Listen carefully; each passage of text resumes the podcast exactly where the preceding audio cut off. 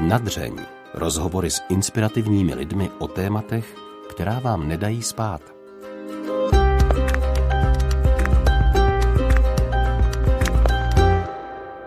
Erik Tabery je jeden z mála šéf-redaktorů, kteří jsou velmi aktivní na sociálních sítích. Témata, která zde řeší, se v 99% týkají veřejného dění a politiky. Není proto divu, že jeho osobní status na Facebooku, který napsal asi před třemi týdny, vyvolal velký ohlas. A především proto, že v něm šéf-redaktor Respektu odhaluje něco, co spoustu let téměř nikdo nevěděl. Tabery zde popisuje, že dlouho trpěl každodenními nesnesitelnými migrénami, které mu často zabraňovaly číst i psát, někdy i mluvit. Jak může člověk s těmito problémy vykonávat práci novináře a navíc vést redakci téměř kultovního týdeníku? Erik Tabery se rozhodl své starosti sdílet až ve chvíli, kdy se jich zbavil. Za nesnesitelné bolesti hlavy mohl nádor na nadledvinách, který mu nyní doktoři odstranili. Proč byl rád, že za ty roky nikdo nic nepoznal? A je v dnešní době pro muže, navíc pro šéf-redaktora, těžké sdílet své slabé stránky? I na tohle jsem se Erika šla ptát do jeho kanceláře v Respektu. Povídali jsme si i o chybách, které má tento téměř dvoumetrový šéf-redaktor prý moc rád, ale také o jeho ženě a prioritách, které si člověk během těžkých období často musí trochu přerovnat. Řeč přišla také na to, proč se mu ulevilo, když si teď na pár dní Facebook zrušil a proč se tak moc snaží v lidech nebudit strach. U poslechu dalšího dílu pořadu na dřeň vás moc vítá Alžběta Havlová a slovy mého hosta Erika inspirativní poslech.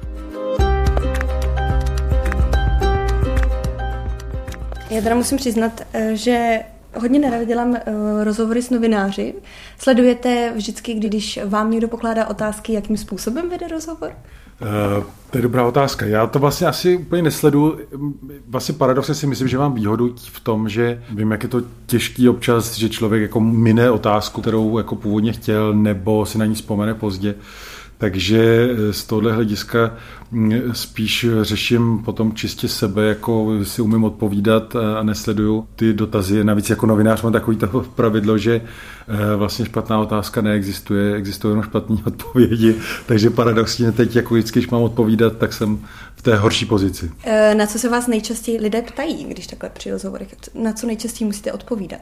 Vlastně v posledních letech bych řekl, eh, že převládá taková ta smutná otázka, jako nebojíte se a, a a nevyhrožují vám moc a tak, což myslím, že souvisí s tím, eh, jak roste ta agresivita ve veřejném prostoru a novináři jsou často cílem řady jak verbálních útoků a myslím si, že tu situaci trochu změnila ta šílená vražda na Slovensku. Takže v tomhle ohledu se celá řada lidí ptá na to vlastně na tu profesi z toho, z toho hlediska eh, bezpečnosti. A jinak jako je to různé od toho třeba podle čeho vybíráme témata a jak na dlouho třeba na nějakém textu eh, pracujeme. Hodně často se vlastně jako ptají na eh, téma případného vyhoření, jak se člověk jakoby udržuje v sobě nějakou chuť dál v té profesi vlastně jakoby pokračovat a tak. Takže v tohle to bych řekl, že je takový jakoby okruh toho, co, co, co lidi zajímá. A co vám vlastně nejvíc leží v hlavě poslední dobou, kromě práce, když se nejedná o tu práci? Tak na co se vás naopak nikdo vůbec neptá? Je, je, je strašně moc věcí, popravdě řečeno, o kterých třeba přemýšlím, že by stály za to nějakým způsobem eh, o nich mluvit. A trochu to souvisí jako s tou prací, ale třeba ne přímo. Jo? Mně třeba přijde strašně zajímavé téma jakoby chyb a mně se zdá, že vlastně paradoxně v té éře, kdy se u řady lidí jako politiků nebo tak a i u některých jako alternativních médií přechází s klidem úplně všechno, tak na té druhé straně se za každou chybu téměř vyžaduje odstoupení, výpověď, vyhazov a, a tak.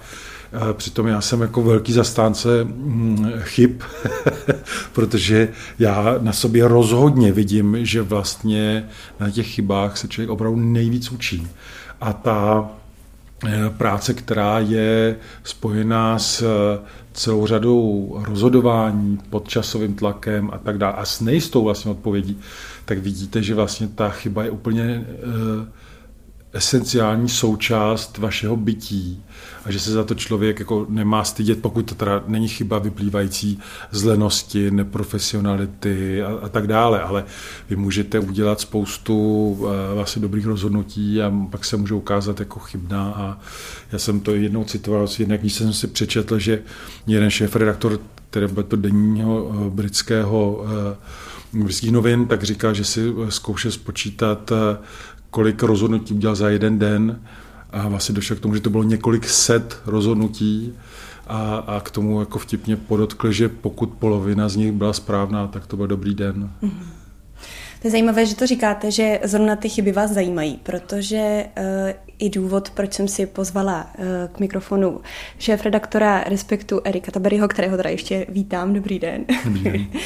tak uh, byl váš status na Facebooku. Já si teda dovolím citovat, kde jste psal, že jste roky a roky jste měl naprosto příšerné bolesti hlavy a takové, kdy máte pocit, že vám praskne hlava. Nemůžete často ps- číst, psát a strašně těžko držíte koncentraci. K těm chybám se ještě dostanu, ale právě jste vyjmenoval pár věcí, které jsou pro novináře, jak jste i sám napsal, úplně zásadní. Tak jak jste mohl fungovat? Já bych nejdřív vysvětlil eh, možná, proč jsem ten status napsal, protože já vlastně na sociálních sítích téměř vůbec nic nepíšu jakoby osobního beru to jako veřejný prostor. Těch důvodů vlastně jako by bylo v tomto případě víc. Jeden byl úplně takový jako vlastně v něčem banální, protože já jsem měl předtím vlastně operaci nemám vlastně jako právě ve zvyku o tom moc mluvit, nicméně pár lidem jsem o tom zmínil a oni se zmínili dál a úplně klasicky se stalo, že ke mně začaly chodit zprávy, že vlastně umírám, protože e, mám prostě rakovinu a e, že oni mi vydávali nádor, ale je to takový jako specifický nádor a to je, to není tak podstatné. Takže to byl jeden z důvodů, jsem si říkal, že to napíšu, aby prostě jsem nemusel všem vysvětlovat, jak se to má. A druhý, který byl tak jako podvědomý a, a vlastně, vlastně se mi to potvrdilo a to souvisí s tím, na co jste se ptala, že vlastně jakoby o těch věcech, které se týkají nějak jakoby nemoci nebo nějakých těžkostí, se úplně ne, často nemluví a, a přece v tom mužském světě ještě míň. A jako navíc při mé konstelaci, protože jsem jako docela jako vysoký a tak, eh, tak eh, to působí, že vlastně člověk jako nikdy neřeší žádný fyzický problém, bolesti nebo něco takového. A on je to samozřejmě naopak. Že? A mně se to vlastně potvrdilo, jak jsem napsal ten status, tak mě úplně šokoval, nejenom teda jakoby řada těch milých redakcí, ale to já jsem měl zahlcenou jakoby zprávy, těch bylo fakt strašně moc kde zaprvé mi celá řada lidí jako psala svoji nějakou zkušenost a tak, ale hlavně třeba kolik eh, třeba mi psalo žen, že jejich partneři vlastně vůbec nejsou ochotní buď to přiznat, že mají nějakou bolest nebo nějaký problém, dokonce nechtějí třeba s tím ani jít jako doktorům a že eh, jako je potěšil, že vlastně potom někdo mluví veřejně a nemá s tím úplně jakoby problém. A k té vaší vlastně otázce to s tím jakoby vlastně jako souvisí, jako když máte ráda svoji práci a nechcete ji opustit, tak vlastně člověk je nucen celou řadu věcí jako podstupovat a přecházet. A je pravda, že tady u toho, protože já jsem vlastně dlouho nevěděl, co mě trápí a nikdy mě nenapadlo, že sobě může mít člověk nějakou věc, která je navíc ještě na, nad ledvinách, což se člověku zdá, že úplně nemůže vůbec souviset, může způsobovat takové jakoby bolesti hlavy. Já jsem to bral prostě tím, že buď to jsem prostě měkoň, který jako nevydrží takový zápřah a že prostě to nějaká jakoby chyba ve mně, myslím jako mentální, ne, ne, ne že by to mělo mít, mít nějakou takovouhle jakoby zdravotní podstatu. Všechno, co popisujete, tak z toho psychologického hlediska, to jsou věci, které člověka můžou dovést opravdu jako k hodně stresujícím a úzkostným myšlenkám a i vlastně skoro obdivuhodné, že jste dokázal pracovat tak dlouho v, tady, v takovém zápřahu. Tak eh, já se vás na to chci na všechno zeptat, jak, eh, kam vás to vlastně v mysli eh, zavádělo, všechny tady tyhle věci, ale nejdřív se zeptám, kdy to vlastně začalo. Jak, jak je, vy jste psal roky a roky. Tak... Ano, já, já to vlastně jakoby teoreticky, eh, mě vlastně ty, ti, ti lékaři říkali, že u spousty lidí se na to přijde klidně po 20, 25 letech, může jít díl. Já si myslím, že to bude u mě jakoby obdobně kolem těch 20 let, eh, kdy... 20 let. Ano, ano, ano. Eh, a ono to má jako, když bych bral, že některé ty průvodní jevy vlastně jsem viděl už jakoby vlastně takhle dávno zpátky, Máme něco přes 40, že? Takže ano, vlastně v těch 20, když no, jste no, začala no, pracovat. Možná i, možná i dřív, ale jako vlastně řekněme, že se to nějak takhle jako začalo jako projevovat a no, právě tím, že ten jako nádor je vlastně tak jako strašně specifický, tak zajímavý o tom mluvím. Já jsem nikdy v životě nemluvil o zdraví vůbec. Nevím, jestli vlastně říkáme, co to zajímavé. No nicméně. Je to zajímavý. nicméně prostě e, jako e, vy to můžete mít v sobě, může se to jakoby teoreticky zvětšovat, nebo časem se to asi i, i, i zvětšuje, ale nemusí. V 95% procentech je to jako nezhoubný nádor. Mm-hmm. Takže vy vlastně o něm vůbec nemusíte vědět. Co mi přišlo jako pozoruhodné je, co všechno vám to v tom těle může ovlivnit. Jo? Ono to vlastně pracuje s adrenalinem, právě proto ty bolesti hlavy a e, velice často vám to zvyšuje jako enormně tlak, což byl vlastně můj případ, ale až překvapivě vlastně v těch posledních letech, kdyby začal ten tlak výrazně růst a, a tak. A celá řada ještě jakoby dalších, eh, dalších konsekvencí. Jako ty, ty, ty úzkosti, a tak jak jste se ptala, nebo pochybnosti je o samo, spíš, sobě samotném, že jste říkal. Spíš, ano, je to, myslel, že je, to takový, je to takový jakoby znejistující, říkáte si, jako čím to je, Teď je, je pravda, že já jako vždycky jsem jako hodně pracovat, jsem zvyklý jako hodně pracovat hodně číst. Takže jsme to brali tak, že to může být jako forma eh, únavy, eh, vyčerpání.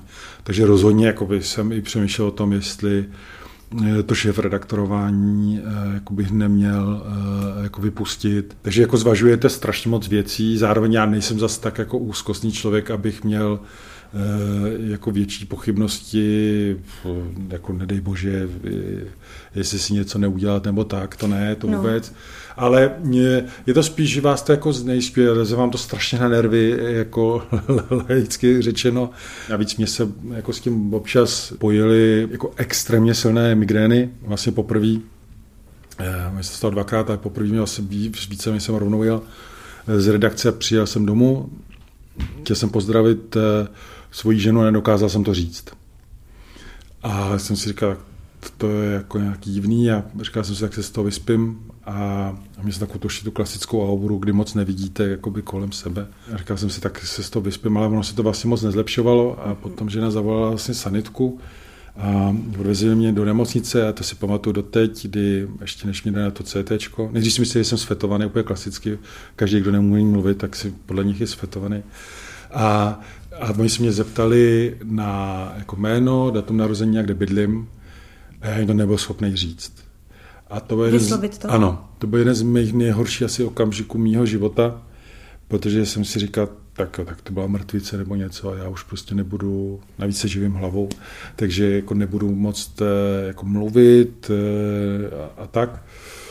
A naštěstí jako vlastně ten CT, magnetická rezonance nic jako nepotvrdili, takže to byla prostě jenom extrémně jakoby silná uh, migréna, která vlastně evidentně souvisela s tím letím, když to jako tehdy člověk jako nevěděl. Takže vlastně ono to mělo i takhle jako výrazné průvodní jevy u těch uh, migrén, kde to bylo jako za hranicí toho, kdy si člověk říkal jako tak uh, s tím nejde úplně žít. Ale vlastně se to naučíte, protože ono se to potom v nějaký menší podobě opakovalo, máte nějaký léky, který si můžete dát jako ve chvíli, ten atak, eh, jako, eh, ten atak přichází, ale samozřejmě ta profese je, ona vám moc neumožňuje soukromí. Jo. A navíc ještě v té době, když mě zvali eh, občas jako do televize, tak jako to byla největší obava, že se mě zeptají. A ne, že by mě to tam postihlo, tak jako není to smrtelný dobrý, ale samozřejmě vy v tu chvilku jako můžete působit, jako že jste opila. A myslím si, že by tomu nikdo nevěřil, kdyby řekl, hele, to byla prostě migréna, nebo jak budou všichni myslet, jo, jo, jo, ten si jako vymýšlí. Takže jsem byl samozřejmě z tohohle nervózní, aby to jako nepůsobilo. Mimochodem, dá se to myslím, že najít někde na YouTube, se to stalo jedné reportérce, že se jí ptali někde na něco a ona chtěla odpovědět, začala odpovědět úplně zmateně a mm-hmm. právě potom popisovala, že měla vlastně z tu chvíli velmi silný atak, atak migrény. A já si, že se poprvé dozvěděl, jako, že na ty migrény jako vlastně trpím, tak to je klasicky, jako co si člověk jako pamatuje z těch filmů, Eh, vždycky jsem měl spojený, že migréna je ženská nemoc a ještě v vozovkách nemoc. Je to takový, jako když žena nechce mít sex, tak řekne, že má migrénu. Takže když mi řekne, že mám migrénu, tak to si říká, pro boha, to prostě dvoumetrový chlap nemůže mít migrény. A pak, když si to začnete zjišťovat, tak zjistíte, kolik lidí to má kolem vás a, a je to vlastně celkem normální. Součást, součást života, se kterou se dá vlastně celkem dobře pracovat. Říkám, vlastně všechno to, co já tady popisuju, jsou vlastně strašně luxusní problémy. Spousta lidí řeší mnohem, mnohem náročnější a dramatičtější eh, situace, se kterými se musí vypořádat a, a, a zvládají to. Mě to vlastně jako komplikovalo eh, jemně nějak práci a, a život, ale nikdy jsem neměl pocit, že mě to úplně ohrožuje, vyřazuje nebo něco podobného.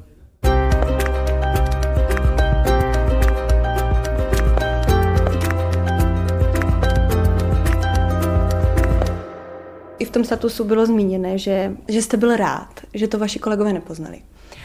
A to se vlastně dostávám k těm chybám, o, kterém jsme, o kterých jsme mluvili na začátku, že se kolik energie spoustu lidí vynaloží na to, aby působili bezchybně. Tak proč jste byl rád? Ne, já nepůsobím bezchybně, to určitě ne. Nicméně, jako ve chvíli si zvolíte jako, jako po pozici eh, šéfa, šéf-redaktora, tak vy zjistíte, že prostě strašně nezanedbatelná část eh, té role je, že dáváte těm kolegům klid že jim dáváte jistotu. A myslím si, že by úplně jako nepomáhalo, kdyby působilo, že jsem taková křehule a že se něco může stát, jako, nebo já nevím, spíš jako to mám spojený s tím, že já nemám rád jako obecně fňukání, eh, jakoby naříkání a nevím vlastně, proč bych měl ty kolegy tím jakoby zatěžovat. Jo. A asi ve chvíli, kdyby se to někdy projevilo nějak eh, tak bych to normálně v klidu jako vysvětlil, řekl bych, jako o, o co jde. Ale takhle jsem neměl pocit, že eh, tím mám ty kolegy stresovat. Vlastně uh, jsem se o tom bavil několikrát jenom s Petrem Třešňákem, protože s ním jsem províral spoustu věcí a tak. A, a chtěl jsem, aby jako tam byla eh, minimálně byl jeden člověk v té redakci, kdo by věděl, kdyby se něco dělalo, tak vlastně jakoby o co jde. Ale nebylo to tak, jak jako že bych měl pocit, že nemám ukazovat jako v úvozovkách raněný zvíře, ale spíš právě s tím, že aby to zbytečně neznejišťovalo a, a myslím si, že ty kolegové by na mě asi úplně ten pohled nezměnili, ale um, nepřišlo mi to vlastně v tomto ohledu úplně důležitý. A jaké tedy byly jako reakce uh, ze strany těch kolegů, když jste to napsal? No oni to vlastně viděli trochu dřív, protože uh, já, já jsem já jsem to řešil, když jsem šel na tu operaci, protože to jsem musel být, jako musel jsem být chvíli mimo, mimo tu redakci. A já jsem vlastně nejdřív, což je podobné jako to statusu, já jsem vlastně to, že, co mě čeká, řekl vlastně jenom třem lidem, jako svým zástupcům a ještě někomu v redakci. A my, když jsme měli potom společný focení eh, redakce, tak ten jeden ten kolega se mě zeptal, jako jak se mi daří a jak se chystám na toto. A teď to někdy lidi zaslechli a teď úplně klasicky znova jako viděli tu situaci mnohem eh, černější, než byla, tak v tu chvíli jsem teda musel říct, co mě čeká. A všichni reagovali strašně hezky, vlastně mi přáli, eh, ať to dobře dopadne, ptali se, jako, co to je, protože ten, to slovo nádor jako zbuzuje strašnou paniku, eh, tak jsem vysvětlil, že to je vlastně luxusní problém a že se na to těším a že se nemají čeho obávat a takže vlastně myslím si, že byli potom jakoby v pohodě. A je pravda, že když se jako některý potom začali ptát, eh, jak, co to všechno jako způsobovalo a tak, tak jsem mi to jako vysvětloval, tak mě právě potěšilo, jak říkali, že by je to nikdy nenapadlo. Já si asi celkem zakládám na to, nebo se snažím, ne, vždycky mi to jde, že jsem jako klidný člověk a i problémy řeším klidně. Ale ten Sanfriniov, co jsem měl v sobě, vlastně celkem vám jako vyhazuje adrenalin takže eh, jako v jistých, v jistých chvílích cítíte takovou velkou touhu prostě buď to řvát, nebo být tak jako lehce agresivní. A eh, to mě asi potěšilo úplně nejvíc, že ty lidi to vůbec nenapadlo. Mm-hmm. Já, ale pravda, že já s tou, eh, právě proto, jak jsem jako velký a to, tak to já jsem prostě měl někdy od základní školy, vy se musíte naučit žít se silou, což je strašně zajímavý. Já jsem vždycky byl větší a vždycky silnější než všichni kolem a e, vy se musíte prostě naučit s tím pracovat, že to nemůžete zneužívat. Spousta lidí se vás bojí jenom jako už jenom kvůli té konstelaci, což já nemám rád. A nechci, aby se nikdo v mém bezprostředním jako okolí cítil eh, ohroženě, nejistě a tak dále. Takže e, si na tom docela zakládám a vlastně o tom víc mě potěšilo, že, že ty lidi neměli pocit, že ta agresivita ve mně nějak jako by roste nebo, hmm. nebo něco. Takže vlastně, jako, když jsem mi to popsal, tak myslím, že už potom byli jako celkem v klidu a, a díky tomu, že ta operace proběhla vlastně jako úspěšně, hladce teda na to, že jsem potom měl štěplicní emboli, abych si to zpestřil, tak eh, to už bylo potom vlastně jako dobrý a viděli, že se nic neděje. Já to tady mám napsaný tu otázku, jestli jste právě jako v těch chvílích, kdy jste řešil nějakou bolest hlavy, prostě jestli ty reakce nebyly někdy jiné. Já myslím, že snad úplně ne. Já, jako já jsem cítil, tak to poznáte, tak to má vlastně v něčím každý, že někdy musí tlumit nějakou, svou, svou, nějaký svoje naštvání nebo něco. Já jsem to trochu jakoby intenzivnější, jsem to cítil, zejména asi jakoby v těch posledních dvou letech, řekněme, kdy právě rost ten tlak, myslím vnitřní tlak, ne jako pracovní. Snažil jsem se to kontrolovat a myslím, že to jako, jako šlo. Myslím, že člověk se na to nemůže úplně vymlouvat, jo? že já si myslím, že jsme pořád jako nebo člověk měl být svým pánem a že se nemůže jako vymlouvat na vnější okolnosti. Ale rozhodně, jako teď se člověk uvědomí, že, že teď s ním tak jako trochu jako dokonale, ale nepochybně, a jsem si to i uvědomoval, spíš, že člověk občas jako byl eh, jako podrážděnější i v těch jakoby reakcích eh, to znamená neagresivní, ale jako trochu nevedlejší, eh, popudlivější než, než normálně, ale... Třeba i na internetu? Nebo jenom teďka jako v té osobě? Eh, na internetu nevím, jako to nedokážu asi úplně uh posoudit. Tam si spíš naopak říkám, že bych možná měl být tvrdší, eh, protože já vlastně se snažím na sociálních sítích, nebo snažil jsem se, teď jsem trochu od toho odstoupil, ale snažil jsem se jakoby hodně komunikovat, odpovídat, vysvětlovat a tak.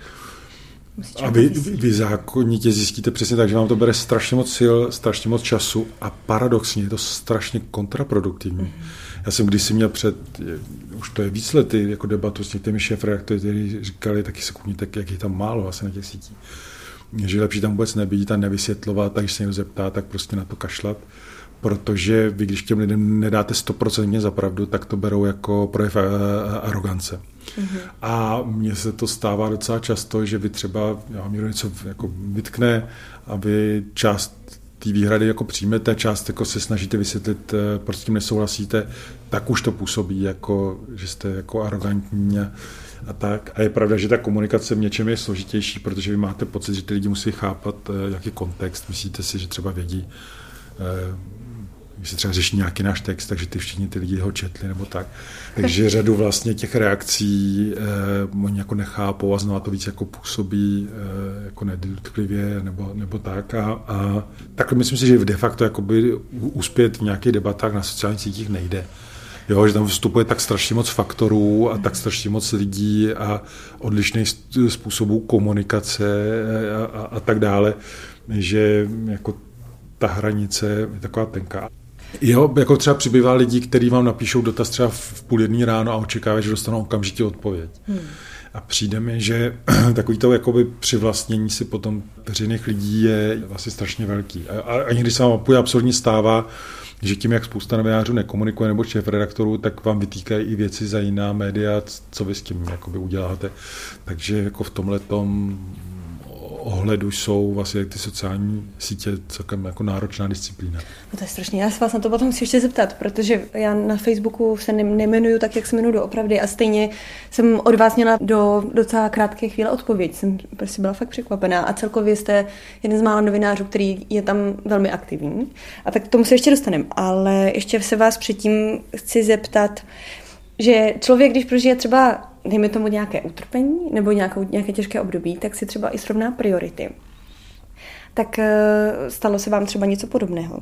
Asi jo, jako poprvé řečeno, myslím si, že první, asi možná silnější byl moment, ten, který jsem popisoval tehdy, jak jsem nemohl, jako schop, nebyl schopen říct to jméno a adresu.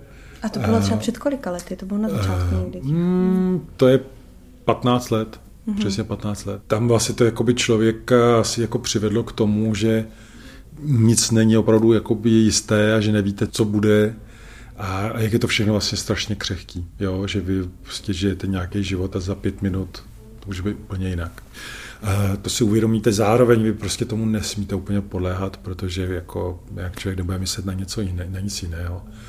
Ale myslím si, že třeba teď jako o trochu víc asi člověk i kvůli tomu, že jsem starší, že tehdy jsem to měl poprvé, tak, že to byl jako, jako, jako Jura v nejlepších letech, což jsem vlastně asi pořád, ale, ale ví, že rozhodně mládnout nebude, tak jako víc myslíte na to, že jako ten prostor, který člověk věnuje sám sobě, je vlastně strašně důležitý a že se člověk jako nemůže, nemůže šidit. Já hodně věřím na vlastně jako veřejnou službu a, a vnímám tu svoji práci jako veřejnou službu, proto mě taky vlastně tak strašně baví ale člověk nesmí zapomínat na to, že prostě nějaký jedinec s nějakýma limitama a nějakýma možnostma a nějak vlastně jakoby se víc na to jako soustředit. Takže bych řekl, že některé věci jsou mi teď jakoby volnější, ale zároveň eh, musím říct, že jakoby i vedle toho paradoxy jako cítím, že věci, které, jako když vám něco jako někdo předhazuje nějakou věc, která je úplně fatálně jako mimo,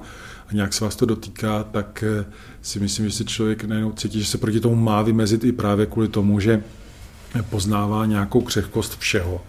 A, a člověk si říká, jako proč si má nechat líbit uh, nějakou fatální lež, která se o vás šíří a je jich spousta. Mm-hmm.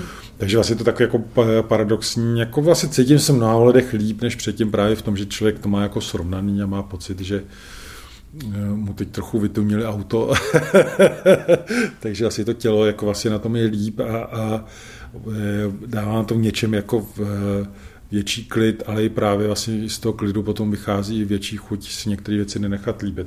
Což jako podle mě asi je jako správný, protože jako mávat nad vším e, cenu nemá a v tom veřejném prostoru se strašně moc věcí strašně lehce jako uchytí a jste úplně v šoku, co si někteří lidi, lidé o vás myslí jak k tomu došli a e, v těch sociálních sítích e, jako ta lež e, a mystifikace, všechno se šíří tak strašně jednoduše a vy na to koukáte a říkáte si, aha, tak takže ty lidi si o mě myslí, že si tohle myslím, přitom já si to vůbec nemyslím, nikdy jsem to neřekl. A jenom doufáte, že vlastně ty lidi, na kterých vám záleží, tak plus minus vědějí, čemu opravdu věnovat pozornost a čemu ne.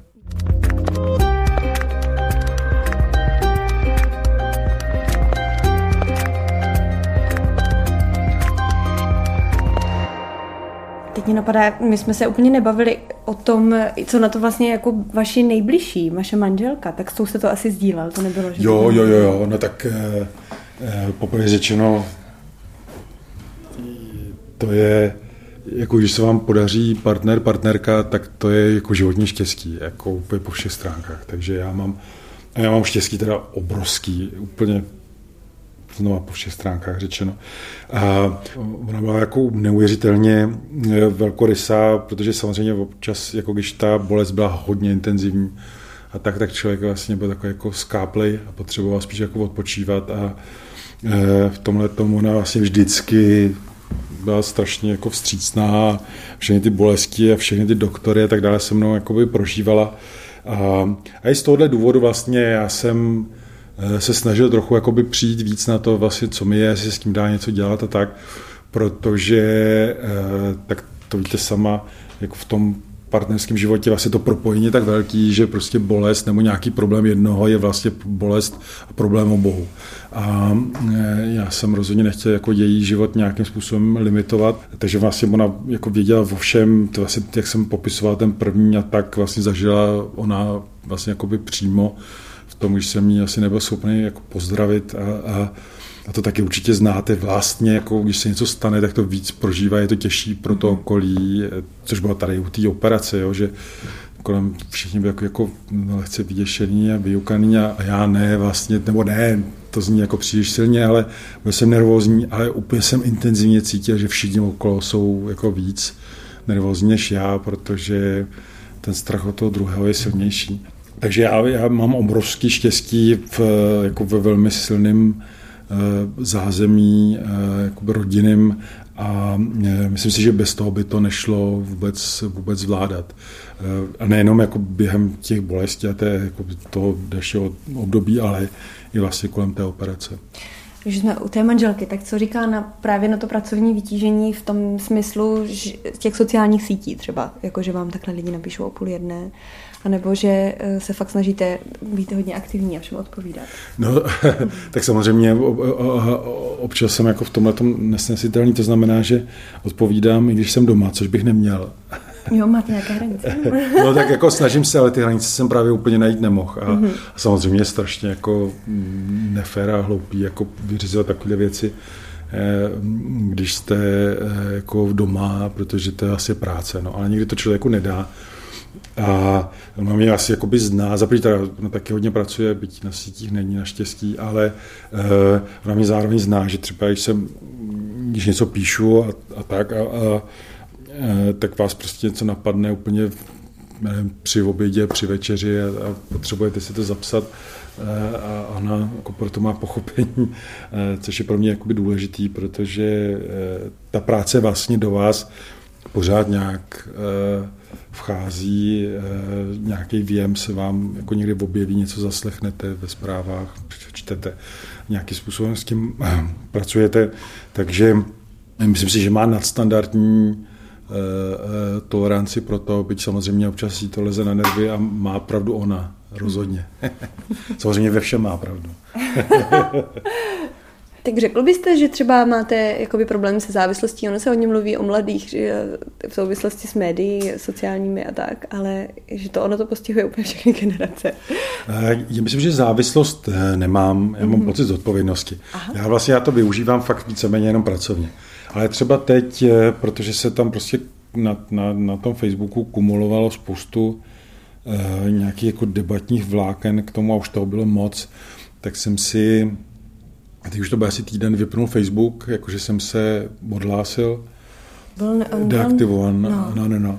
A jako musím říct, že to je jako obrovská úleva, protože najednou jako k vám nechodí to kvantum Eh, reakcí, dotazů, co říkáte na toto vlákno a tamhle to vlákno a teď vás tamhle někdo zmíní a všichni očekávají odpověď a všichni očekávají reakci. A pochopitelně ty lidi eh, často to mají jako soukromý Facebook, tak pro ně, oni si myslí, že to je jako u nich, že napíšou jednou a tak jednou odpověď ale mně se někdy stane, jsou to jako během dne desítky a desítky jakoby reakcí, kde ty lidi jako očekávají nějakou odpověď, jenže to prostě není už téměř jako v silách to nějakým způsobem všechno stíhat. A tak jsem si říkal, že si udělám jako jenom asi tři dny detox, jako mm-hmm. že to, mhm. no ale už je to týden, mně se to tak líbí. Ale myslím, že se budu muset vrátit, protože je spousta nedořešených vláken? Eh, ty myslím, že se bez mě jakoby obejdou ale pořád platí, že spousta lidí vám chce napsat úplně věcnou připomínku nebo dotaz a je škoda jim to jakoby neumožnit. Eh, občas jsou tam zajímavé jakoby debaty, eh, takže vám to přinese nějakou jakoby úvahu nebo eh, nějaké, nějaké dobré téma jako cítíte, že skrz ten Facebook můžete, jako cítíte tam vlastně nějakou téměř povinnost tam být k dispozici. Spíš tak jako přemýšlím o tom, až se tam vrátím, jestli se tam vrátím, zřejmě se vrátím, tak eh, jak si to líp jako zkusit nastavit, což většinou si řeknete a ono se vám to stejně potom během mm. chvilky jako rozsype. Pochopitelně ten Facebook se bez mě jako úplně obejde, ale další detail, jo, vlastně od té chvíle, co Česká televize víceméně přestala zvát novináře, nebo mnohem míň a mě vlastně vůbec, tak eh, pokud chcete třeba mít potenciál oslovovat nové čtenáře nebo nové lidi, tak ten Facebook je jistá mm. cesta. Jo? Takže musím si to nějak jako nastavit, ale uvidíme. No. Zatím mm. je to docela příjemné ticho.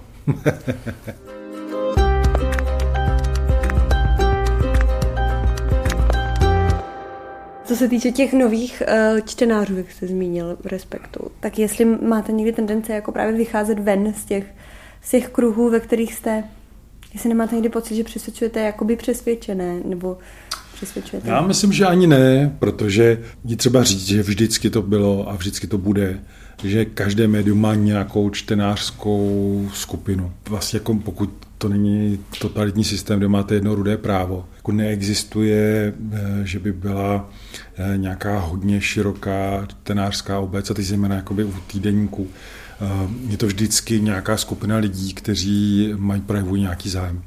A je pravda, že třeba když jsme dělali v minulosti nedávno nějakou analýzu těch čtenářů, co si myslí, tak překvapivě ty čtenáři jsou hodně rozlišní, odlišní jako v nějakých názorových eh, tématech. Takže bych neřekl, že máme jednu skupinu, řekněme, ideologickou. My máme, hodně naši čtenáři jsou aktivní lidi. To znamená, oni nechtějí být jako pasivní občané a chtějí se nějak podělat, ať už jde o nějakou své bezprostřední okolí, nebo eh, pokud jde o tu zprávu eh, Česka, to mi přijde vlastně jakoby důležité a nás pořád někdo chce škatulkovat. Jo. Aha, mm-hmm. je to, já jsem to jenom ukazoval i studentům, už jsem chvilku přednášel v Brně, tam takové jako strašněnské vlákno, jedno, nebo dvě vlastně, a jedno bylo, že kde jsem jako debatoval, vysvětlal, tam mi vyčítali, že respekt je neomarxistický a v tom druhém vláknu bylo, že jsme eh, zastydlí v 90. letech, což jsou eh, to první jsou takové jako extrémní pravice, řekněme, a to druhý jsou zase extrémní levice.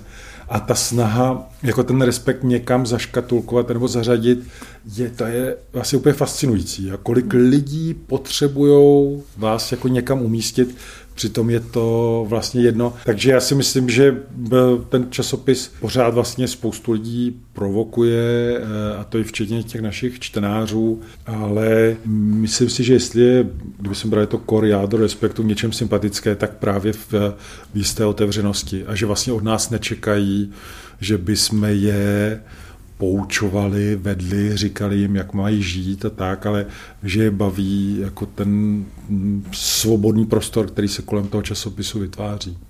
Což by taková zajímavá věc, myslím si, že i pro vás, že třeba moje zkušenost, která mě hodně zaujala, že byť je respekt vlastně liberální médium, hodnotově liberální, tak my máme strašně moc na to, jak je málo věřících v Česku. Jo. Tak e, máme jako velmi silnou skupinu čtenářů, kteří jsou věřící a velká část třeba mých debat, která se organizuje, nebo když jezdím po Česku, že jezdím hodně, tak velmi často eh, to vlastně organizují lidé, kteří jsou jakoby věřící a mají kolem sebe nějaký spolek nebo něco. Mm-hmm. A, a to mně se líbí, jo, že vlastně e, chápou, že třeba v něčem ta odlišnost v nějakých tématech být může, ale zároveň cítí, že to, co vlastně ten respekt jako prosazuje, nebo ten, jaký má pohled na tu společnost, tak v něm je svoboda vlastně pro jakoukoliv eh, část té společnosti, pokud je svobodomyslná a není jako destruktivní. A to se mi líbí. Já vlastně takovouhle společnost si, já ji nechci jako, aby byla jednotná, aby byla stejná, aby si mysleli to, co jako chci já. Já chci, aby byla vlastně otevřená, cítili se tam lidé různých názorů, různé víry a tak dále. Berete tu svoji práci jako poslání? Eh, beru. Já samozřejmě si uvědomuju, že, že to je eh, práce vlastně eh, v mnoha lidech jako jakákoliv jiná, kde o to, aby to fungovalo, aby lidi byli ochotní za to zaplatit, protože jinak my bychom nebyli, což je samozřejmě aspekt, řekněme, jako nějaký obchodní. Nicméně já si myslím, že se nedá, nedá novinařina jako výmout z nějaké odpovědnosti společenské role a vlastně něčím poslání. A trochu mě děsí, jak častěji a častěji slyším, že to je vlastně jenom biznis, články jsou vlastně produkty a tak dále. Tam myslím si, že ta branže si trochu jako vymýšlí zadní vrátka, jak se zbavit nějaké odpovědnosti a mně se to teda vůbec nelíbí, protože máme vlastní zákon, hmm. vlastně na nás pamatuje de facto i ústava a my musíme té odpovědnosti dostat. Může být člověk dobrým novinářem a zároveň mít kvalitní osobní život? To je těžší otázka, než se zdá. Hodně záleží asi na tom, jak si definuje ty priority. Myslím si, že to lze samozřejmě, že člověk na to musí myslet. Eh, měli by se na to i ty šéfové, eh, protože jako bez nějakého kvalitního života vlastně nemůžete dělat podobně kvalitně práci. No. Mm. Takže je rozhodně ta novináře nepříjemná v tom, nebo teda pro mě je příjemná, že to není stereotypní, nemáte od do, přesně přesahujete a tak dále. A, s tím spojená spousta stresu a cest a tak. Myslím si, že to člověk musí se snažit kombinovat s tím životem a, a potom třeba ten čas, který ztrácí někde, tak kompenzovat eh, právě jakože myslet na to, že když teď jsem někde jinde, tak potom být třeba víc s tou rodinou nebo tak. Myslím si, že to je důležitá součást jako toho přemýšlení a toho bytí. Mm-hmm. Teď mám otázku, kterou si dovolím položit, ale kdybyste byl žena, tak se asi pravděpodobně neodvážím. Chtěl byste mít někdy děti? No, tak kdyby byla tahle otázka takhle jednoduchá, tak by ta odpověď zněla jo, ale bohužel ten život není tak jednoduchý. Když jsme začali, nebo velkou část rozhovoru jsme strávili vašimi problémy s hlavou. tak... tak... Uh... To je dobrý titulek, ale mě to děsí. tak myslíte, že vám to něco dalo? Myslíte, že jste jakoby se kvůli tomu změnil? A i to, když, že jste to vlastně řekl nahlas, že jste třeba mohl mít nějaký uh, impact na spoustu lidí. Říkal jste, že vám psalo spoustu žen. Uh, má to vliv, jako nepochybně, to vás strašně formuje a v něčem vás to jako drží zpátky, něčem vás to posouvá, rozhodně vás to vede k tomu, že se snažíte nějak jakoby tomu vlastnímu tělu naslouchat a vnímat ho, znát jako limity a si zároveň se těch, z těch limitů jako nezbláznit, nebo se jich nebát a, a, a a tak eh, samozřejmě je vždycky důležité, jaké ty limity jsou, že někdy jsou opravdu hodně jako limitující, ale v tom mém případě to tak nebylo. Takže uh, myslím si, že to má v mnoha, nebo mělo v mnoha ohledech uh, vliv a řekl bych, uh, jako v, v mém případě rozhodně vlastně pozitivní. Pochopitelně, kdybych sečet všechnu tu bolest, tak asi bych to tak neviděl, ale když to člověk jako může posoudit, kam to jakoby vedlo, nebo co, jak se s tím člověk potýká, tak bych to vlastně vnímal pozitivně. Tady si něco můžu předat, tak a, a, a i to, co vlastně jsem z těch reakcí těch lidí viděl, že, že se člověk o to zdraví jako zajímat má. A říkám, ten můj příklad je hodně jako specifický, takže jsem asi musel zklamat spoustu lidí, kteří měli třeba něco obdobného, jako třeba bolesti hlavy a mysleli si, že to budou mít taky a že to takhle bude snadno vyřešit, ale mm-hmm. samozřejmě ty případy jsou hodně odlišné. Nicméně prostě to zdraví, já myslím, že se to nemá, nemá podceňovat a pokud má člověk jako pocit, že eh, ho něco intenzivně trápí, tak prostě za těma doktorama jít, že dneska se spousta věcí dá, dá uh, jako pomoci a, a vlastně ta česká zdravotní péče je kvalitní, byť někdy člověk musí třeba díl čekat nebo něco takového, ale že to za to stojí. Tak poselství na závěr. Moc děkuji za, moc děkuji za rozhovor, Eriku. Děkuji.